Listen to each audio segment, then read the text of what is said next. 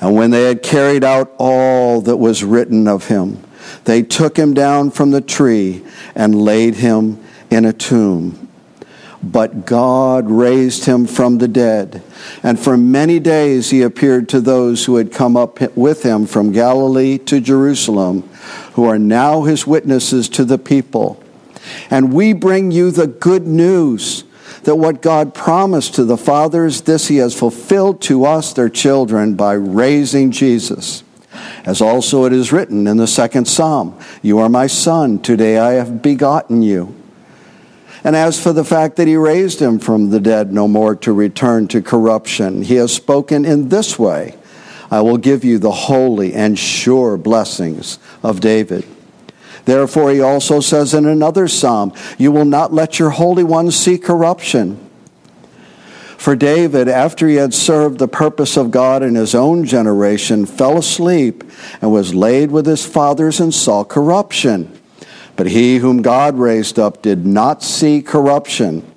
Let it be known to you, therefore, brothers, that through this man forgiveness of sins is proclaimed to you, and by him everyone who believes is freed from everything from which you could not be freed by the law of Moses.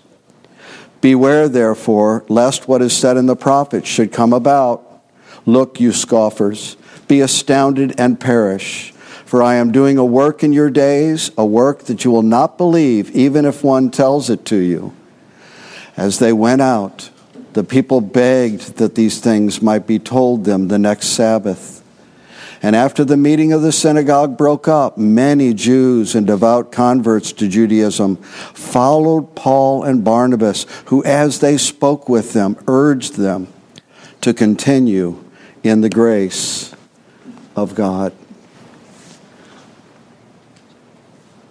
Thus the reading of God's good, holy, and inspired word. You've already heard just now Acts thirteen read. It will help for you to keep your Bibles open, and I will pray shortly. I've always wanted to memorize Acts chapter seven, Stephen's defense. And this past year, I finally got the opportunity to do it. I do not think for one second that because I've memorized this that I'm spiritual or better in any way, shape, or form. But it was very helpful for me to focus on Acts chapter seven, this moving account over a period of about four plus months. And I was also very privileged to recite it to our our church family in Doniphan on a special Wednesday evening. Well, I'm bringing up Acts chapter seven, but I'm not pre- preaching Acts chapter seven.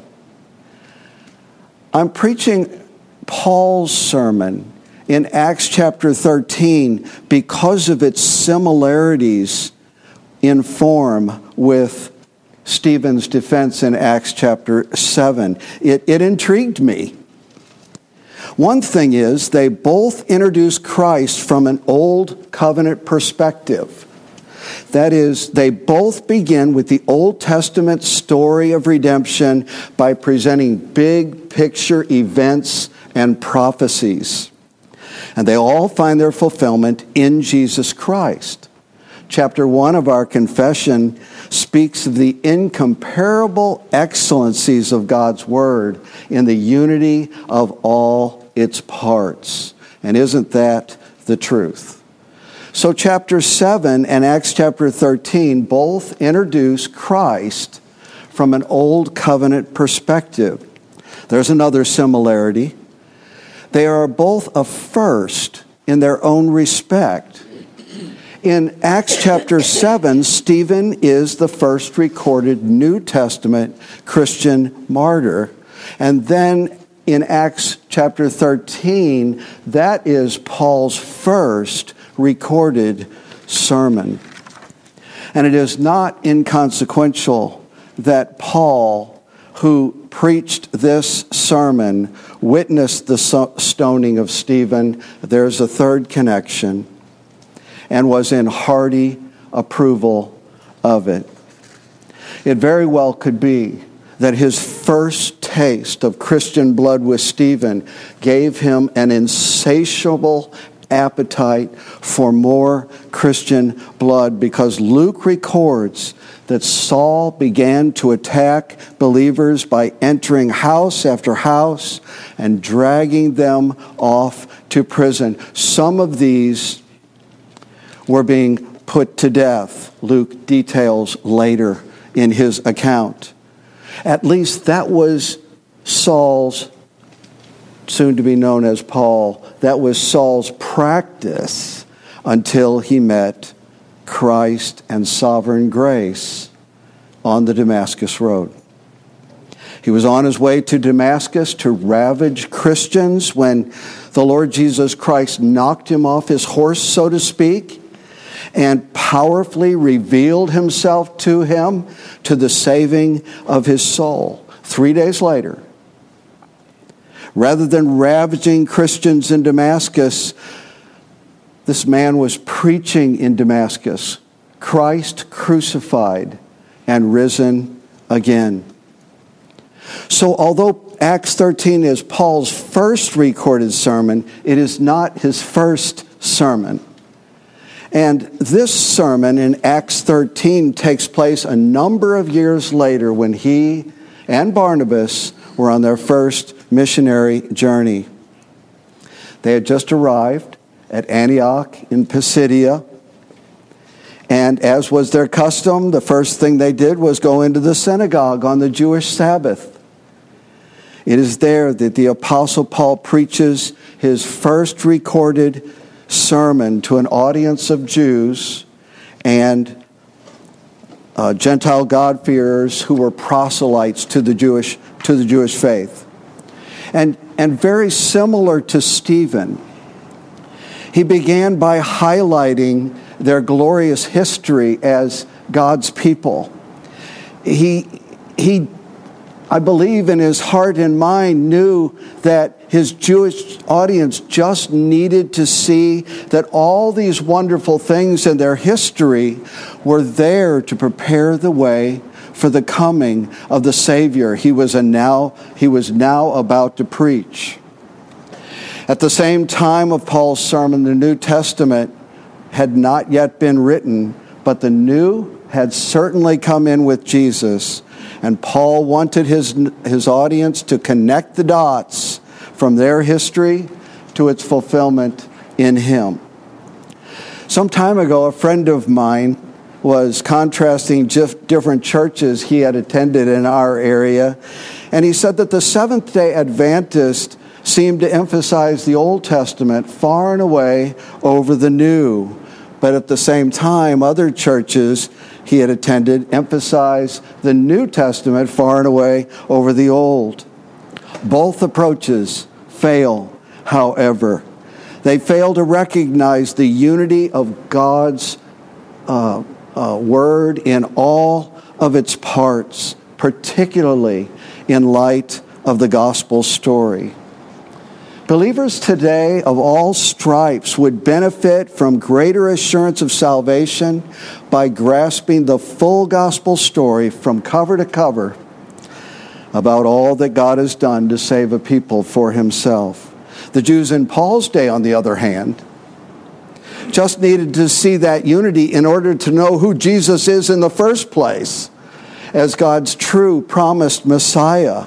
For to miss him is to miss everything. Let's pray. Our Father and our God, may what you have to say to us this morning be truly an encouragement to my friends here at Covenant Family Church, to the building up of their individual lives, their family lives, and their church family that is so precious. And may it bring glory to you for Christ's sake. Amen. After the reading of the law and the prophets, the missionaries were asked to speak a word of encouragement, and Paul stood up motioning with his hand. And what that meant was, you want encouragement? That's exactly why I'm here. I am God's spokesman to give you the encouragement that you need.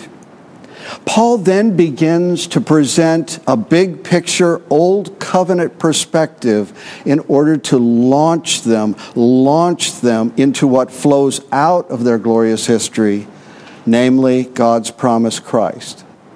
Our first point is God prepares the way for the coming of Christ. The, the, the apostle could have said to the young children there that day in the synagogue, well, let's connect the dots to see how Jesus Christ is connected to all that God has done in your history. And he begins with God graciously and sovereignly choosing Abraham out of the Ur of Chaldees and all the patriarchs, Abraham, Isaac, Jacob, and Jacob's children, and about how God kept His promise to them by making them a great and numerous people. Also, he promised, as promised, God powerfully led them out of Egypt and redeemed them to himself through the blood of the Lamb.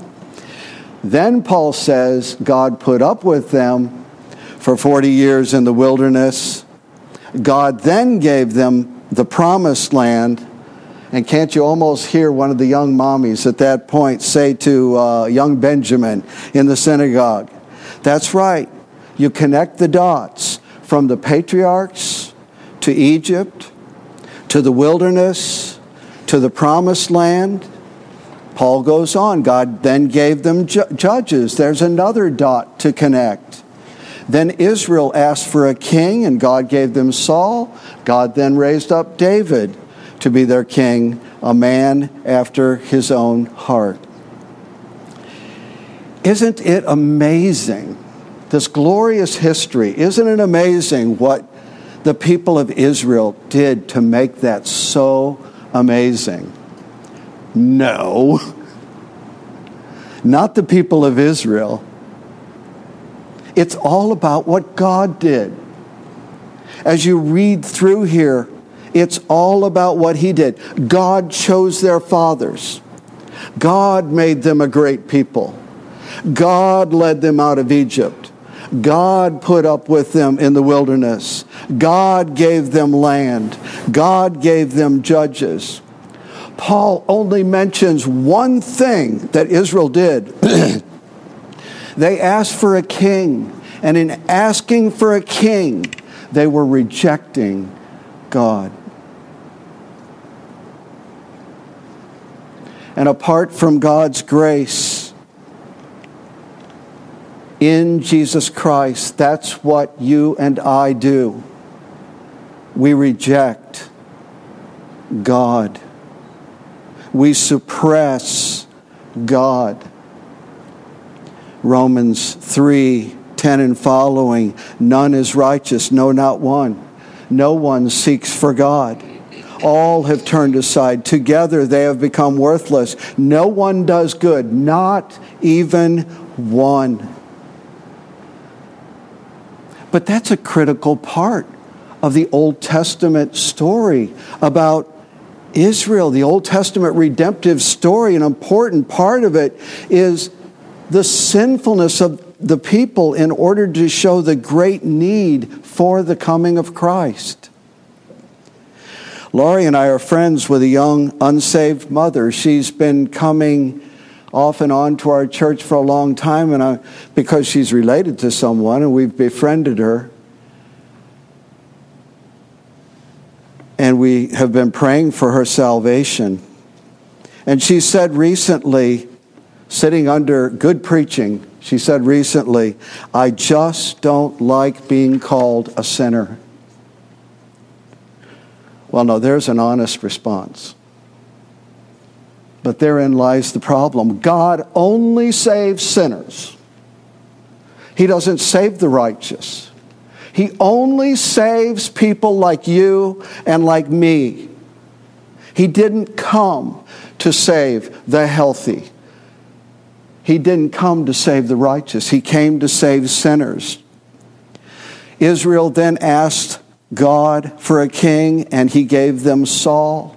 Next, he graciously raised up David to be their king. And then from King David, Paul jumps a thousand years of their history to the sending of God's Son into the world. Only he puts it like this in verse twenty-three. Of David's offspring, God has brought to Israel a Savior, Jesus, as he promised. And for the rest of his sermon, he can't help but talk about Jesus. That's the only thing he talks about. For the for his first recorded sermon, once he makes this jump from their glorious history and that promise of an eternal kingdom in the line of David and in the hope and blessing and wonder of God's Son, he can't help but talk about Jesus. He's the one. You can, you can connect the last dot now to see the full picture. Because as the fulfillment of all things, Jesus completes the picture. And these dear brothers in the synagogue had been waiting for hundreds and hundreds and hundreds of years for this very promise of God to come to fruition. And can you imagine them hearing out of the Apostle Paul's mouth, He's the one. He's it. It's Jesus. He has come as God's, as God promised.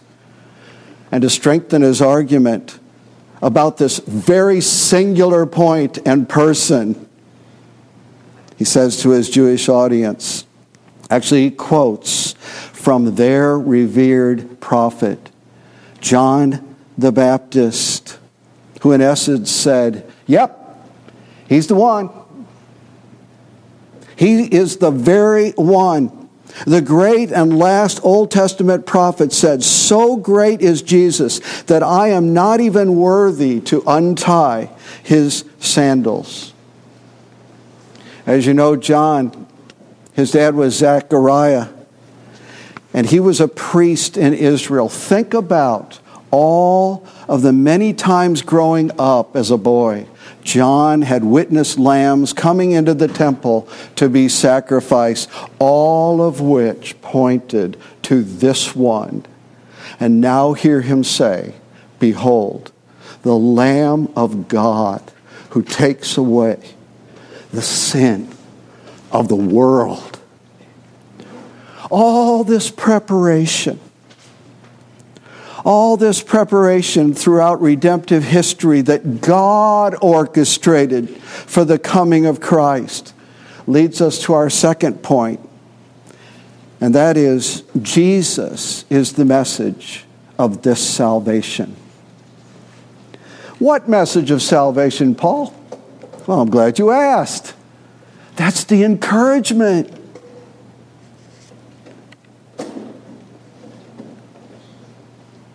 It's God sent his Son, Jesus, into the world to save sinners. And the message of this of, of, of the salvation, of this salvation, is Christ crucified and risen again. First, it's Christ crucified, the most awful thing that ever took place in history, and yet the most glorious thing that ever took place in history. And Paul begins in verse twenty-seven by describing how the Jews in Jerusalem had unwittingly crucified God's Christ. And in so doing, they had fulfilled the biblical prophecies about him. They had listened to these prophecies about Jesus every Sabbath. Yet they did not understand what they were hearing, nor did they recognize him when he came. And though he had done no wrong, they called for his crucifixion. But what they meant for evil, God meant for good, so that through the perfect sacrifice of his Son, God's people in every dispensation would be saved through faith. As Isaiah prophesied, he was pierced for our transgressions. He was crushed for our iniquities. Upon him was the chastisement that brought us peace, and with his wounds we are healed. John Calvin puts light on all this by saying, "While in all creatures, both high and low, the glory of God shines, nowhere has it shone more brightly than in the cross." The cross is the hour when the Son of Man is glorified. John twelve twenty-three, the hour has come for the Son of Man to be glorified. There on the cross, the fearfulness of God in all his great justice and infinite mercy is most clearly seen and displayed. The cross, then, he says, is the deepest revelation, is the most fertile soil for the fear of God.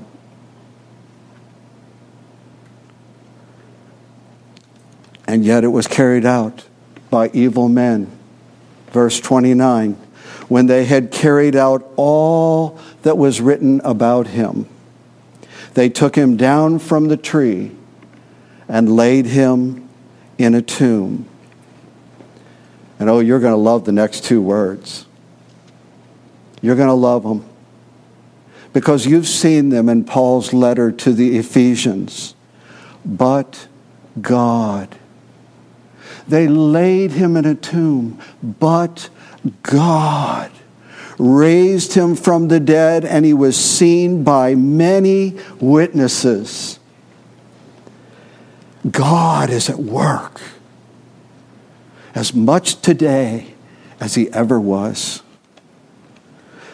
You see, the message of this salvation is not only Christ crucified, it's Christ risen again. And so Paul proclaims in verse thirty-two, we bring you the good news that what God promised to your fathers, this he has fulfilled to us, their children, by raising Jesus, as it is written also in the second Psalm. You are my son, today I have begotten you. At first glance, this prophetic word may not seem like it has a clear connection to Christ's resurrection, but it does. It looks forward to both Christ's resurrection and his coronation as king. And Paul's audience would have at least been somewhat familiar with this. When the kings in Israel exalted their own sons to the throne, they would declare, "This is my son, who is now the king." And that's what is behind this. God's message to Jesus when he raised him from the dead was, today, in raising you from the dead and exalting you to your throne as the King of Kings and Lord of Lords, I am declaring that you are my son, and I am your father. Jesus, of course, has always been the eternal Son of God, the second person in the Holy Trinity. But God the Father's declaration of his sonship here is in light of his messianic victory over sin and death, and his exaltation to a place of eternal royal honor. You and I, if I had to guess,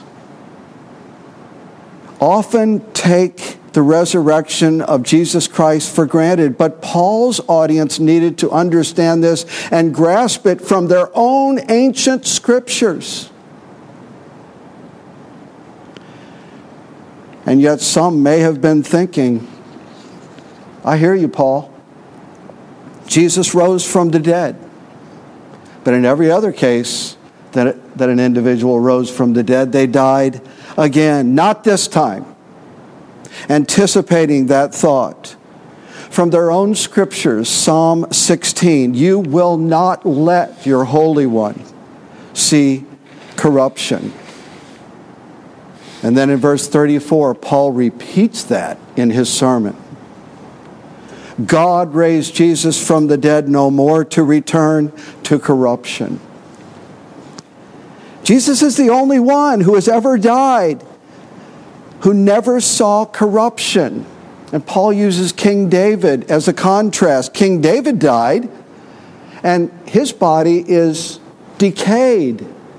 It's still somewhere in Israel, in its corrupt state. Not only did the body of Jesus not decay in the grave, it will never decay. He was raised incorruptible, Paul says, thus establishing for those dear ones who were on the edge of their seat, edge of their seat, David's throne forever.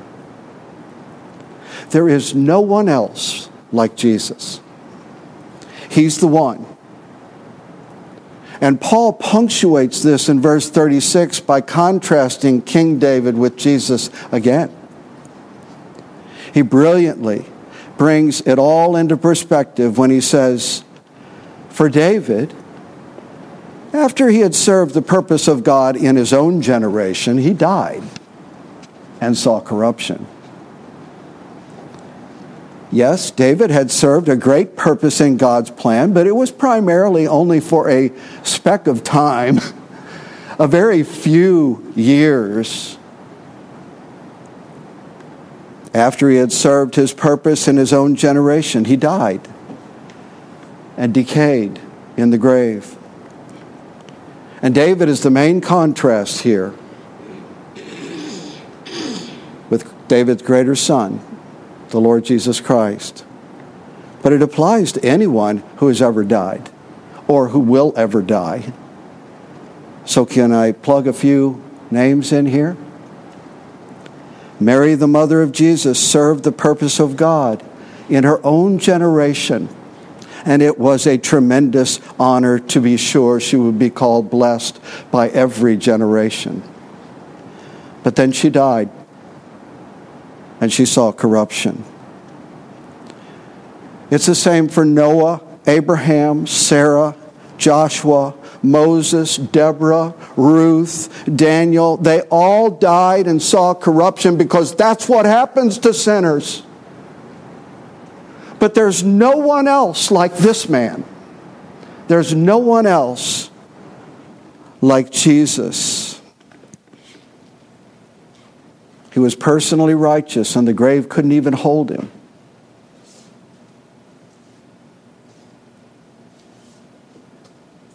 As I think it's Sproul that says, we should be more. We should be a lot more. We should. We would have been a lot more surprised if he never would have risen from the dead. That's not a surprise from a person like Jesus. The Son was glorified on the cross. For your sake and for mine. And then he rose from the dead. So we can look at people like King David in Scripture and see some wonderful things that they did in their own generation because of all, because of God's grace. But ultimately we are to look past them all, one by one, and look to Jesus. God's children of faith will look at the crucified and risen, incorruptible Savior, and there their gaze will stop. There are no other dots. This morning we have heard the inspired apostle teach in his first recorded sermon that God prepared the way for the coming of Christ in the Old Covenant, and that second, Jesus is the message of this salvation.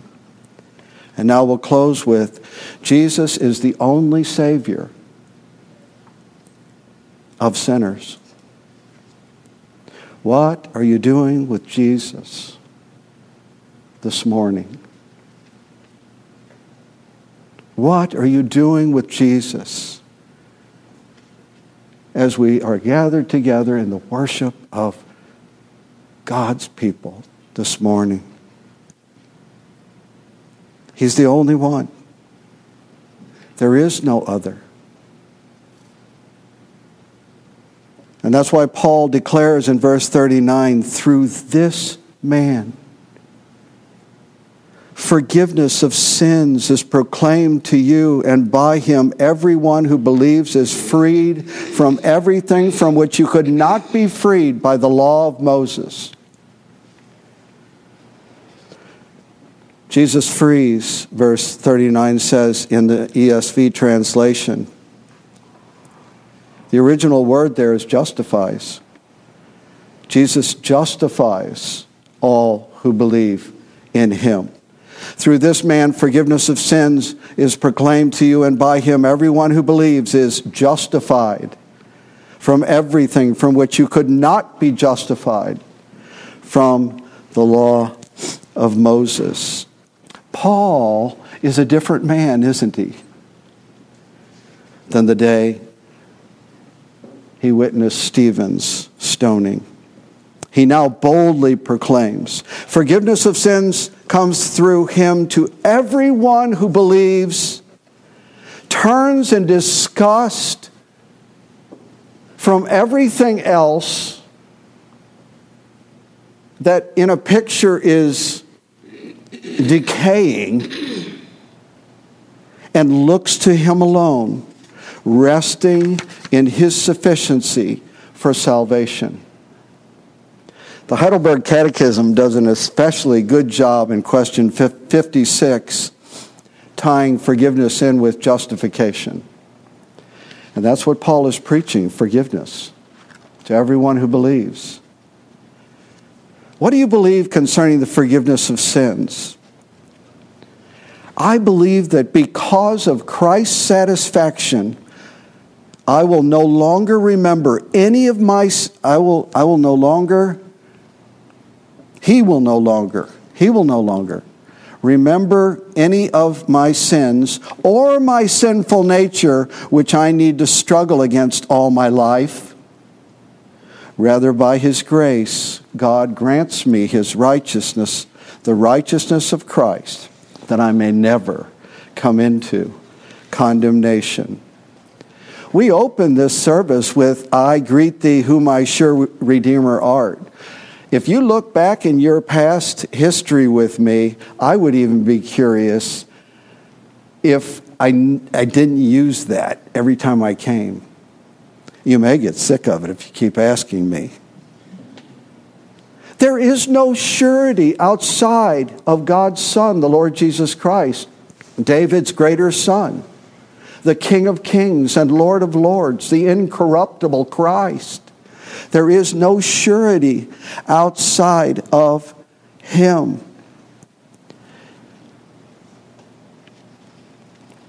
Keeping the Ten Commandments for salvation isn't going to cut it. I like things that are sure, don't you? You know, my mom, uh, she walked in and greeted Bruce. She said, I'm old, medicated, and blessed. Now, she always says that. We, we, we know it's coming. And, but where she lives in, in the Lutheran home, people are dying. She's lost five friends, I think I'll, I'll safely say in the last six weeks. And I'm not a big one for t-shirts and witnessing like that. But I don't think in a situation like hers it can hurt as she serves and prays with people. I'm old, medicated, and blessed. And stemming off of that, I thought, well, What's the only sure things they say that are in this life? What's sure in this life? Death and taxes. So I'm thinking about my next her- t-shirt for her to be, um, what is sure in the, what are the only things sure in this life? Death, taxes, and Jesus. But Jesus is huge compared to the others. Because she's not afraid of death because of Jesus. Nobody likes the process or contemplate contemplating the process. But that's a good witnessing tool. Christians are not afraid of death. And when you talk of death in a way that the world doesn't, it it it, it makes some people sit up and say, wow, how can, what, what? Verse thirty-four draws our attention to the sure blessings of David for those who believe, where Paul says this, "And as for the fact that God raised Jesus from the dead, no more to return to corruption, he has spoken in this way, I will give the holy and sure blessings of David." Well, what are the holy and sure blessings of David? They are God's promises to David, which have been secured for all of God's children of faith by David's offspring, the Lord Jesus Christ. When sinners believe in Jesus, resting in none else but him, they become members of King Jesus' eternal and incorruptible kingdom. And one day, when Jesus returns, your previously decayed body will come out of its grave, changed into an incorruptible body like unto his. And it will then be reunited with your glorified souls. And King Jesus will rule us in righteousness, if you can imagine a political system like that. In the new heaven and earth forever and ever and ever, let's let our gaze stop with Jesus. And for those who do not take this to heart, Paul gives a warning. Look, you scoffers. And and Paul is is is doesn't know what God is doing in that particular audience. Look, you scoffers, be astounded and perish, for I am doing a work in your days, a work that you will not believe, even if one tells it to you. Stephen told his Jewish audience what God was doing in their day, and they stoned him. But what was the response of the Jews in the synagogue when Paul finished preaching his first recorded sermon? Verse forty-two. They crowded around Paul and Barnabas as they left the synagogue, begging them to come back so that they could hear more about Jesus. Begging. This is Paul's first recorded sermon, but it's not his longest. In Troas, the saints met on the first day of the week for an evening service, and Paul preached until midnight, and then he conversed with them till daylight. There was a little kerfuffle in there with a young man that fell out of the window. And I'm not applying this to you. But I'm very concerned about all of the junk food that Christians seem to be consuming on the internet, much of which is not evil in itself, but it is possible that saints are being drawn away and desensitized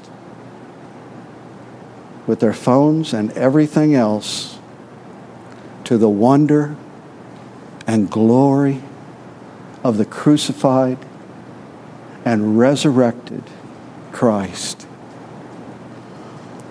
There are certain things that charm you and me in this life. Vain idols that will come to nothing. A waste of time. They charm us. We must not forget